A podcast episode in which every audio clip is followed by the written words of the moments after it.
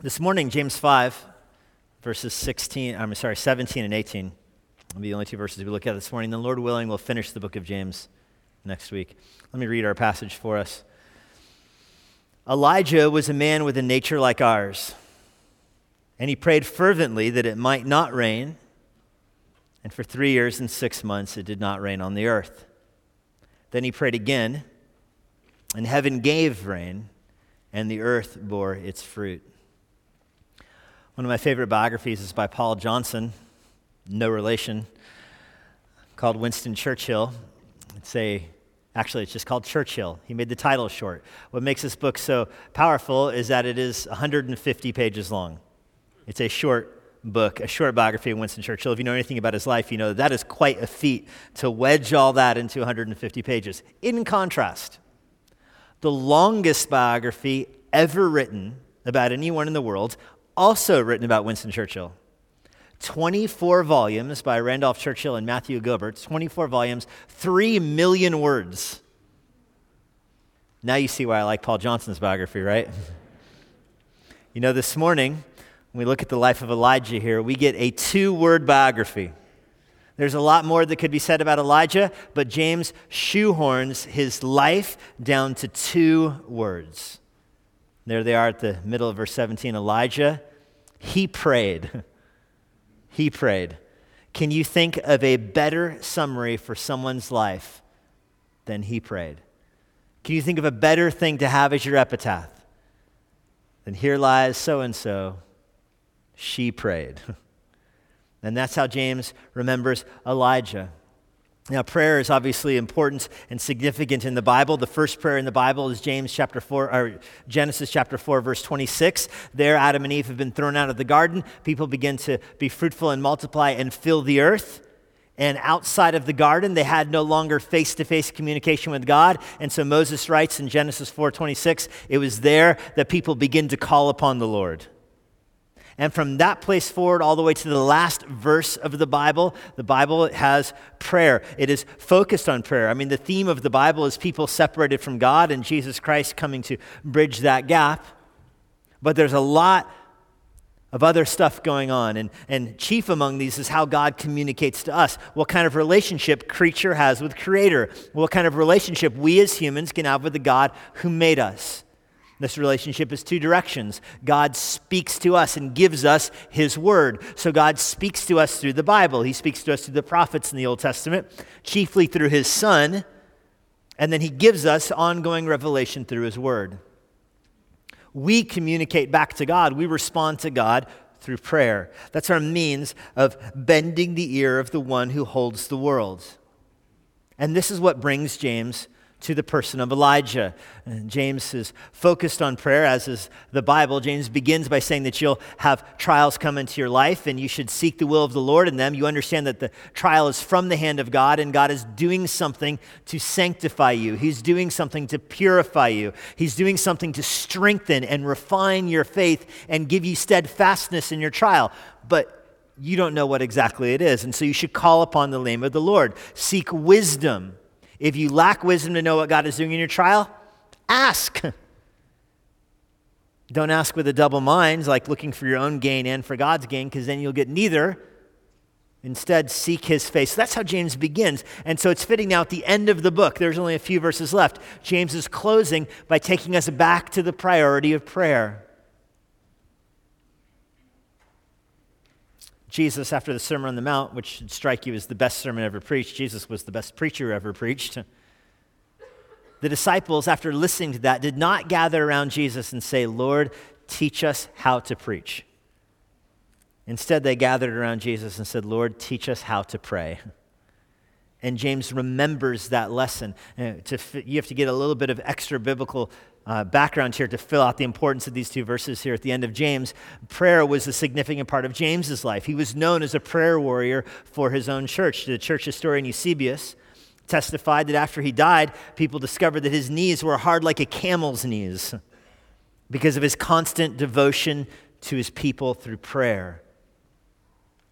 Those who knew James said that he was always found kneeling, always found calling out for the forgiveness of his people. James is the oldest book in the New Testament, the first book in the New Testament written, perhaps uh, around the same time as Matthew.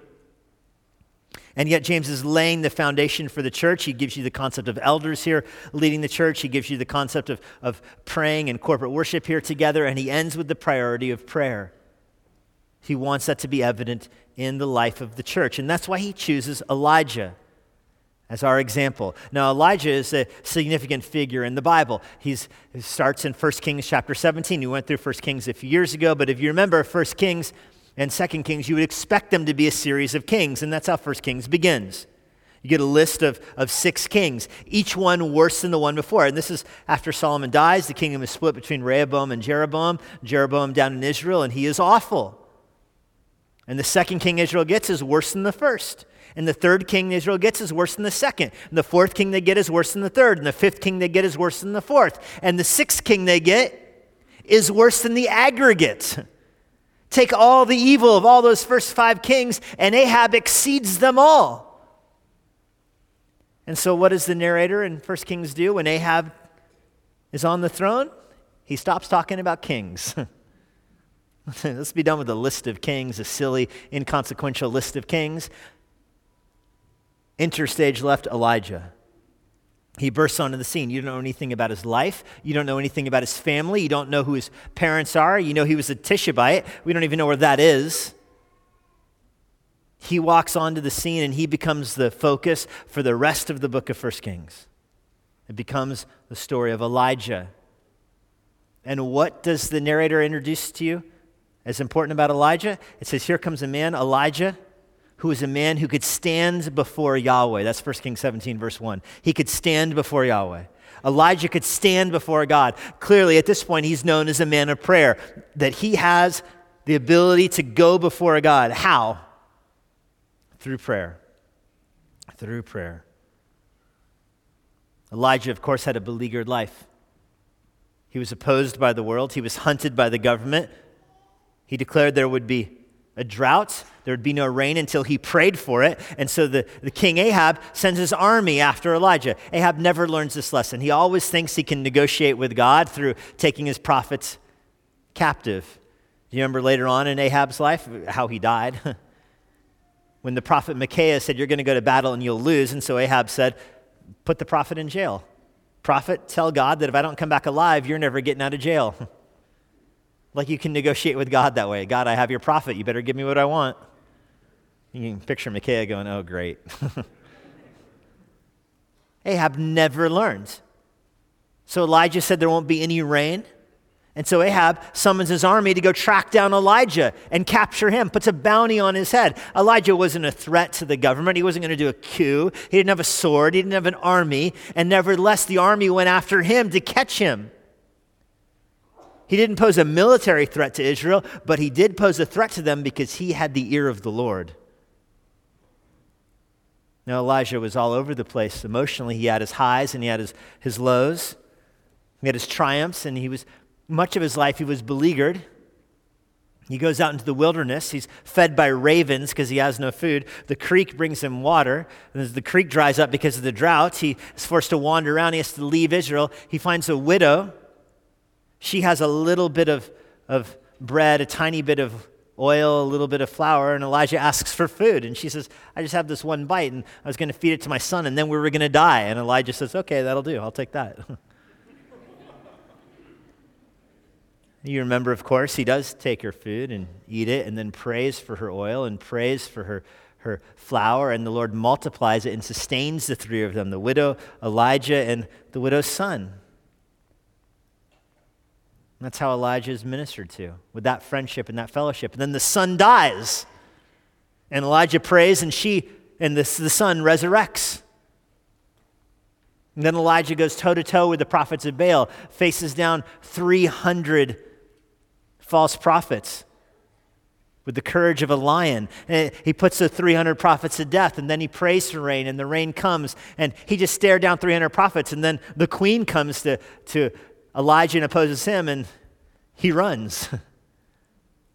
he goes all the way back to Egypt. Remember, he goes back to Mount Sinai and says, God, I quit. Destroy the Israelites. I'm done with them. They're, they're hopeless. There's no hope for them. Be done with them, God, and then you and me, let's start a new nation. We'll start over. I'll be the second Moses. Let's start from scratch. And God, remember, covers Elijah, puts him in the cave, and there's the earthquake, and God's not in the earthquake. There's the whirlwind, and God's not in the whirlwind, and there's the still small voice, and that's how the Lord communicates to Elijah and sends him back and tells him, Go find Jehu, go find Elisha, and go back to Israel. And so he does. He summons Elisha, and the two of them will be inseparable the rest of Elijah's life. He has a final friendship to take him across the finish line. He goes and finds Jehu and turns him loose on the kings. Jehu slaughters them all. and Elijah was called up to heaven. He couldn't even die in Israel. Remember, he had to cross the Jordan River. He, Israel wasn't even worth having Elijah die there. He had to go back and Elisha went with him, and the whirlwind came, and the chariots came and Ubered him up to heaven.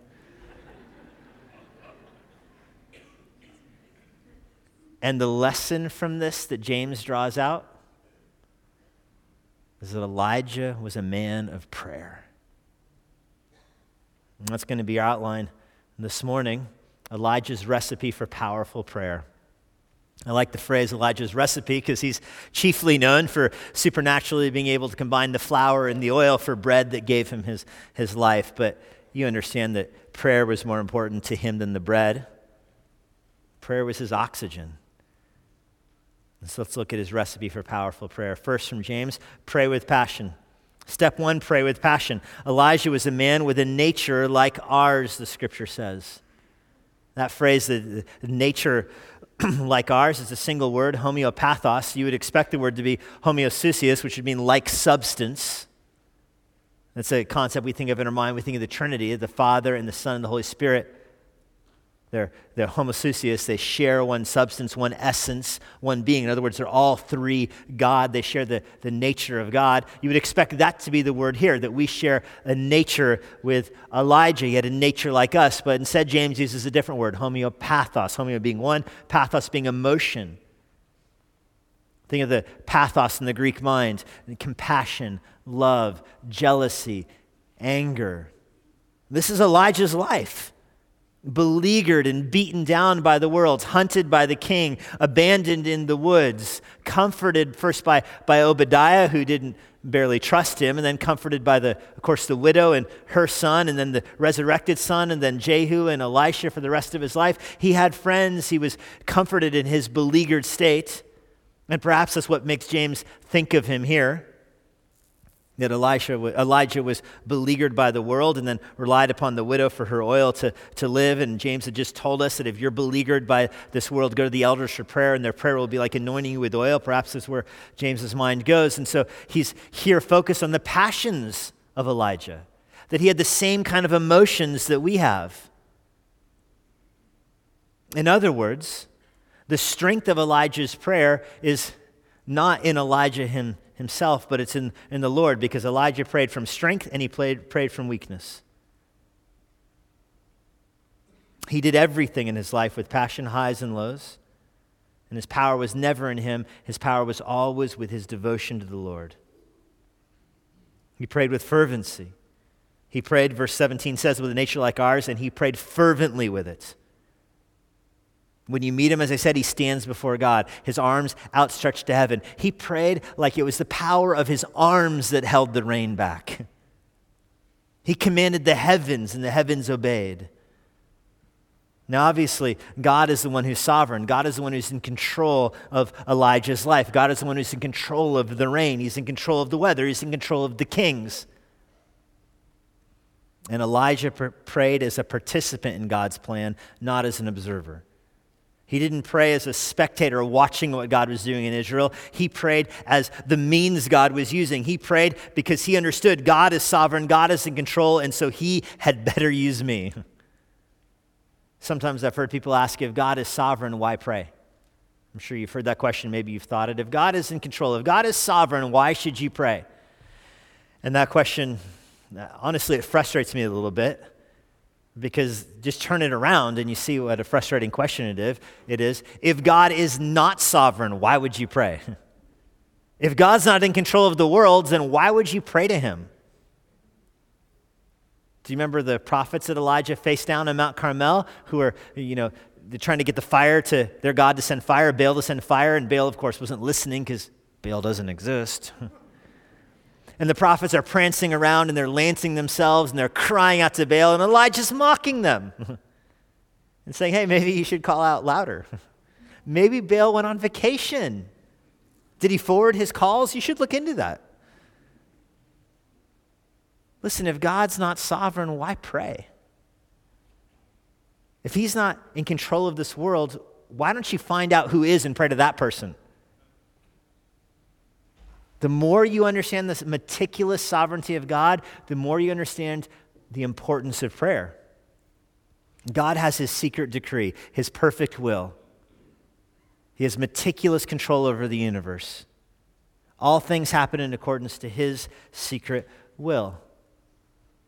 And our prayer is asking God to do things. We are the means God uses to bring about his will. God could hold back the rain without Elijah, of course, but he chooses to use the means of Elijah to demonstrate the importance of prayer, the passion of prayer, the necessity of prayer. That God is glorified through prayer. Listen, what fueled Elijah's passion, what fueled his fervency, to use James's word, is his theology. It is the fact he knew that God is in control. If God doesn't hold the worlds, then you're dialing the wrong number.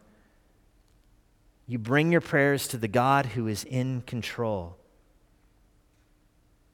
And this, when you view prayer this way, it takes you from being a spectator to a participant.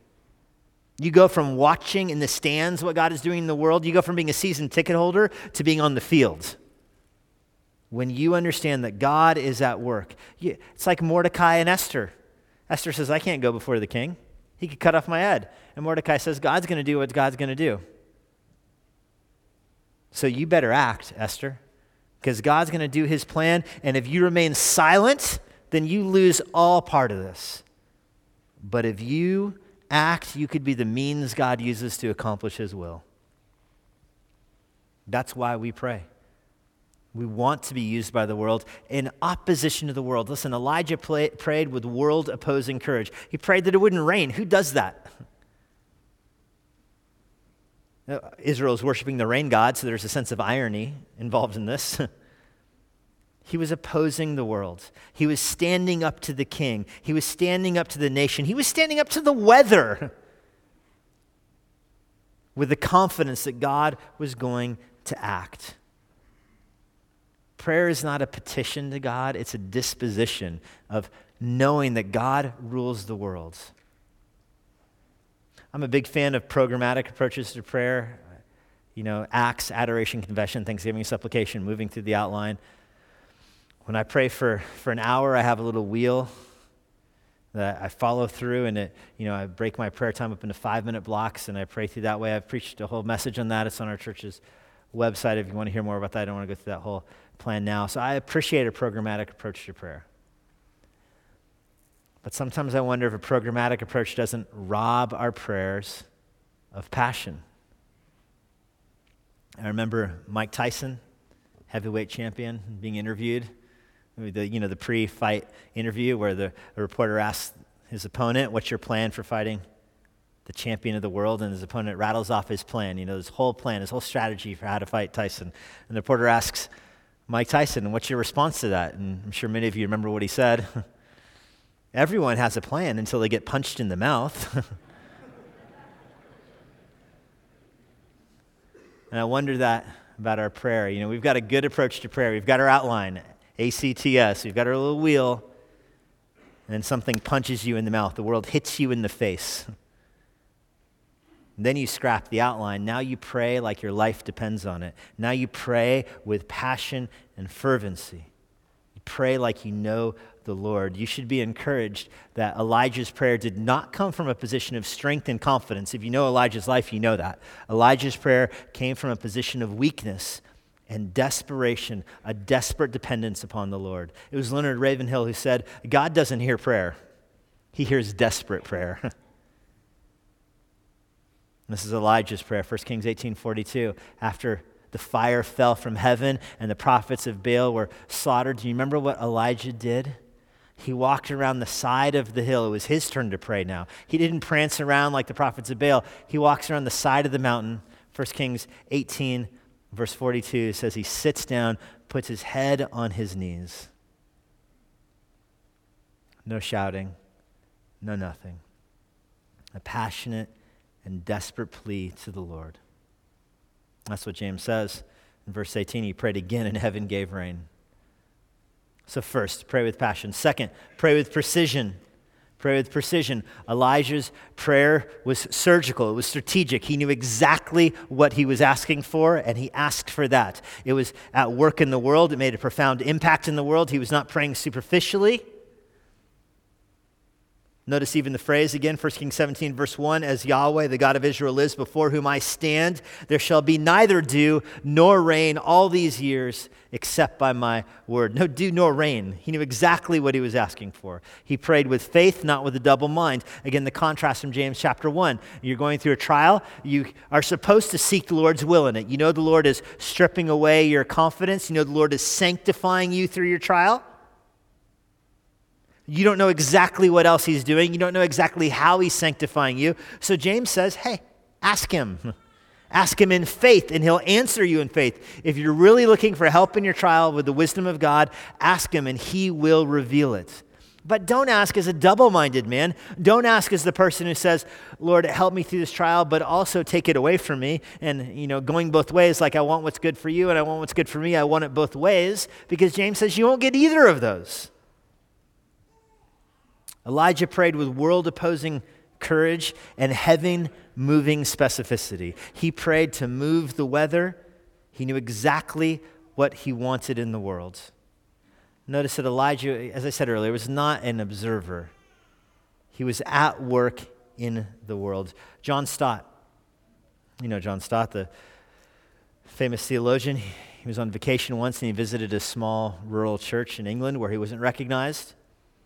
He wrote in his book on prayer describing the pastoral prayer at that church. So the pastor got up and prayed that their other pastor who was on vacation would have a good vacation. And John Stott, himself on vacation, writes, I mean, I guess there's nothing wrong with that. I wanted a good vacation too, so hey.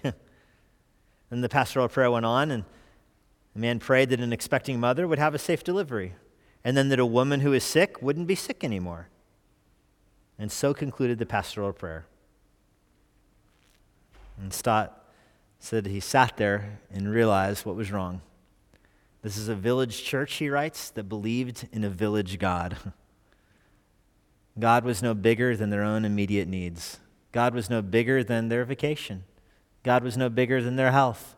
He was exactly that size. That's not how Elijah prayed. And I, you know what I mean. I know you've been in prayer groups where the prayers is for, you know, your sister's neighbor in her foot. you know those kind of prayers. There's nothing wrong with praying for your sister's neighbor's foot. but if your prayer life consists at that level, then it is superficial. If your prayer life consists of the externals, it's a village prayer to a village God. Rather pray that God would use you to impact the world. Rather, pray that God would use your trials to sanctify you. Rather, pray for the things you're battling in your life. Rather, pray for your own weaknesses, for God to make you strong, for God to teach you humility through them. Rather, pray for, for your missionaries. Rather, pray for the gospel to go forward in the world. Pray for God to use you to help people, for God to use you to help your neighbors.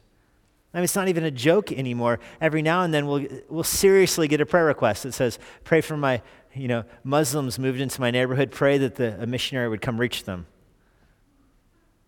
Is that a joke?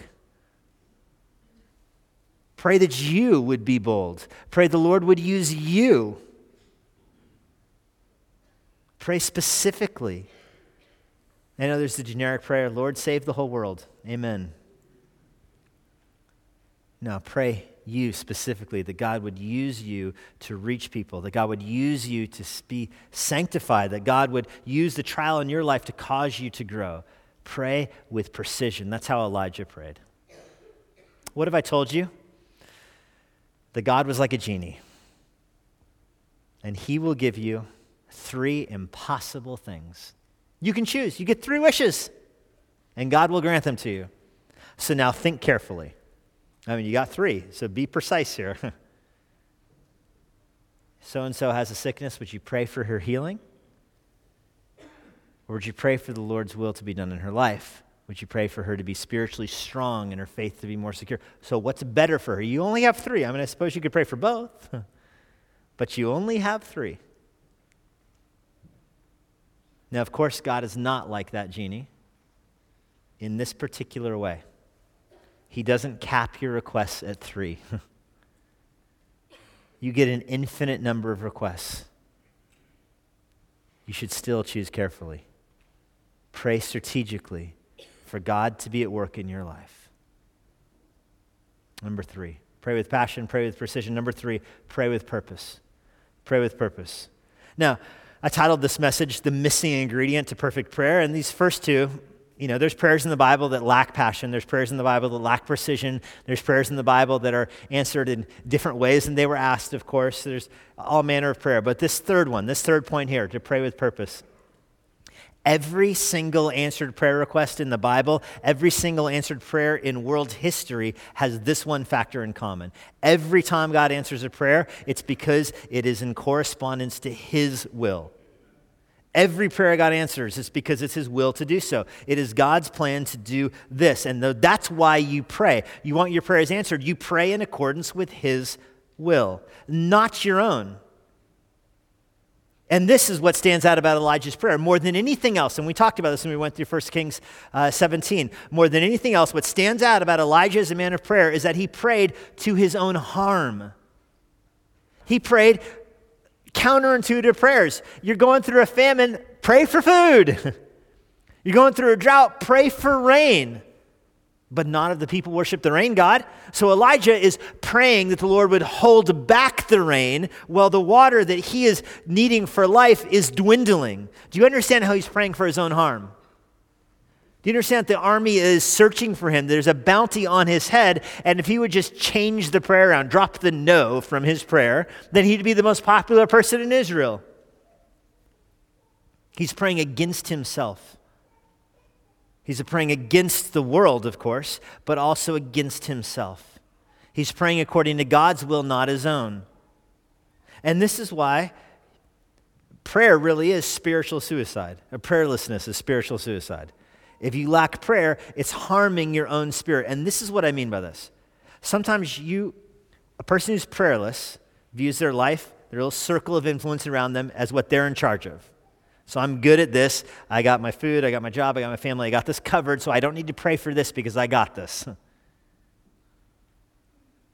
And you're doing what you think is best in your world. When do you pray, by the way? That, when does that kind of person pray? When somebody else's little sphere of sovereignty bumps into you. When you have conflict or problems because of somebody else, then you pray that God would deal with that person's circle. Because mine's just fine. That guy keeps bunking into me, Lord, so fix that guy, please. Amen. But understand when you're acting like this, that you're, you you don't need to pray for things that you've got, you're in charge of. I got this, God. This is spiritual suicide because you are always acting in your own best interest. You're always doing what you think is best for you. And I mean this in a nice way, but you are the worst person to judge what's best for you. You're an awful judge about what is best for you. You really are. Because of sin and because of the fall, you don't see yourself clearly. It's like the goldfish who says, This, this tank is, is the perfect tank for me. What does that goldfish know? He hasn't been to other tanks, he has no idea what he's talking about. I suppose the tank is better than dying on the ground, I guess, but come on you're not a good judge about what is good for you. And so you are in a constant war in your prayer to bring your submission under the authority of the will of God because He knows what is best for you. You're standing on the shore. You like the sunset, you like the breeze, you like the view. You don't know what's underneath you. You don't know if you're standing on a rock or you don't know if you're standing on the sand, but you love the view. And so God sends trials. He sends waves that beat and batter the shore. They beat and batter the, the sand that you're on, and they start to bring the sand out to sea, and they start to pull away the foundation under your feet. And over time, it will be revealed to you if you're standing on rock or if you're standing on sand. And there will be scary moments in that revelation, too. and the wind and the waves, they keep beating and they keep pulling what you think you're standing on out to sea. Do you pray for the waves to stop? Do you pray for the, the waves to go away and return your sunset, which you liked very much? If you pray that way, you're praying to your own harm. You understand Instead, you pray that your will, your heart would be submissive to God's. God, do your will in my life. Pull the sand away if that is what I need. Pull the foundation away if that's what I need. Expose whether or not I'm on the rock or not. God, I need to know if I'm rooted in you. Who prays that way? Elijah did. He prayed that this world would be stripped from him and he would be left with the knowledge of God. He prayed with a world confronting courage, a heaven moving specificity, and he prayed against his own perceived best interests. He knew what the Lord wanted for him was what was best. Even when it was against his health, even when it was seemed to be against his life, that's the face that he sought. This is why I remember this phrase surrendered hearts lead to strengthened hands. When your heart is surrendered before the Lord, your prayers become more powerful. When you say, God, I don't want my kingdom to advance, I don't want my will to be done, I want your kingdom to advance, I want your will to be done. Then you're submitting your life to God. That is not natural to pray that way. Our normal instinct is to say, Lord, my will be done, my kingdom come. Make heaven like I want my life here on earth. Elijah prayed with the self denying power, surrenders his heart to the Lord, and so his hands were strengthened in his prayer. My favorite example from church history of this kind of prayer is from the life of David Brainerd. Many of you are familiar with David Brainerd, I'm sure. Jonathan Edwards was pastoring his church in Northampton when he was fired and sent out to live among the Indians. This is how he met David Brainerd. David Brainerd had been expelled from Yale. Uh, he was a theological student at Yale, and then he stood up in chapel and said that there was a chair that was on stage that had more evidence of God's saving grace than the dean of the school at Yale. And so he found himself expelled thrown out of seminary meant he couldn't be a pastor for an English language church, and so he was sent as a missionary to the Indians. That's where he lived his life, riding his horse Indian village to Indian village, praying for the people as he rode.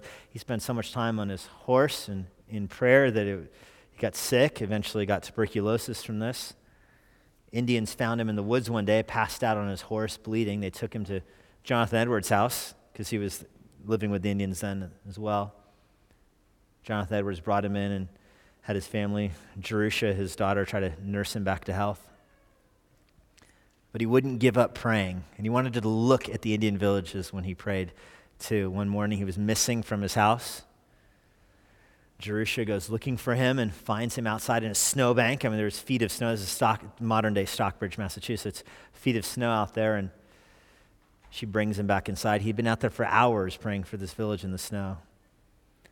She then, from her house, saw out there in the snow, and Jerusha thought she saw something supernatural. She, she wrote later that she thought she saw roses growing up from the ground, growing up through the snow from where David Brainerd had been praying.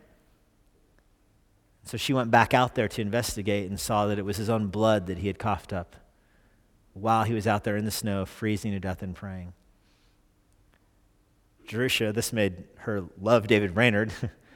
we don't know if they got married or not. She cared for him for the rest of his short life. She then died of tuberculosis also. The image is etched in my mind of a man so addicted to prayer that he would go out in the snow to pray for these people, even if it cost him his life, which it did. It makes you ask yourself, what do you give up for prayer? What do you say no to so you can pray? Anything? How do you deny yourself so you can go before the face of the Lord? This is Jesus in the garden, isn't it? The Garden of Gethsemane, praying that this cup would pass from him.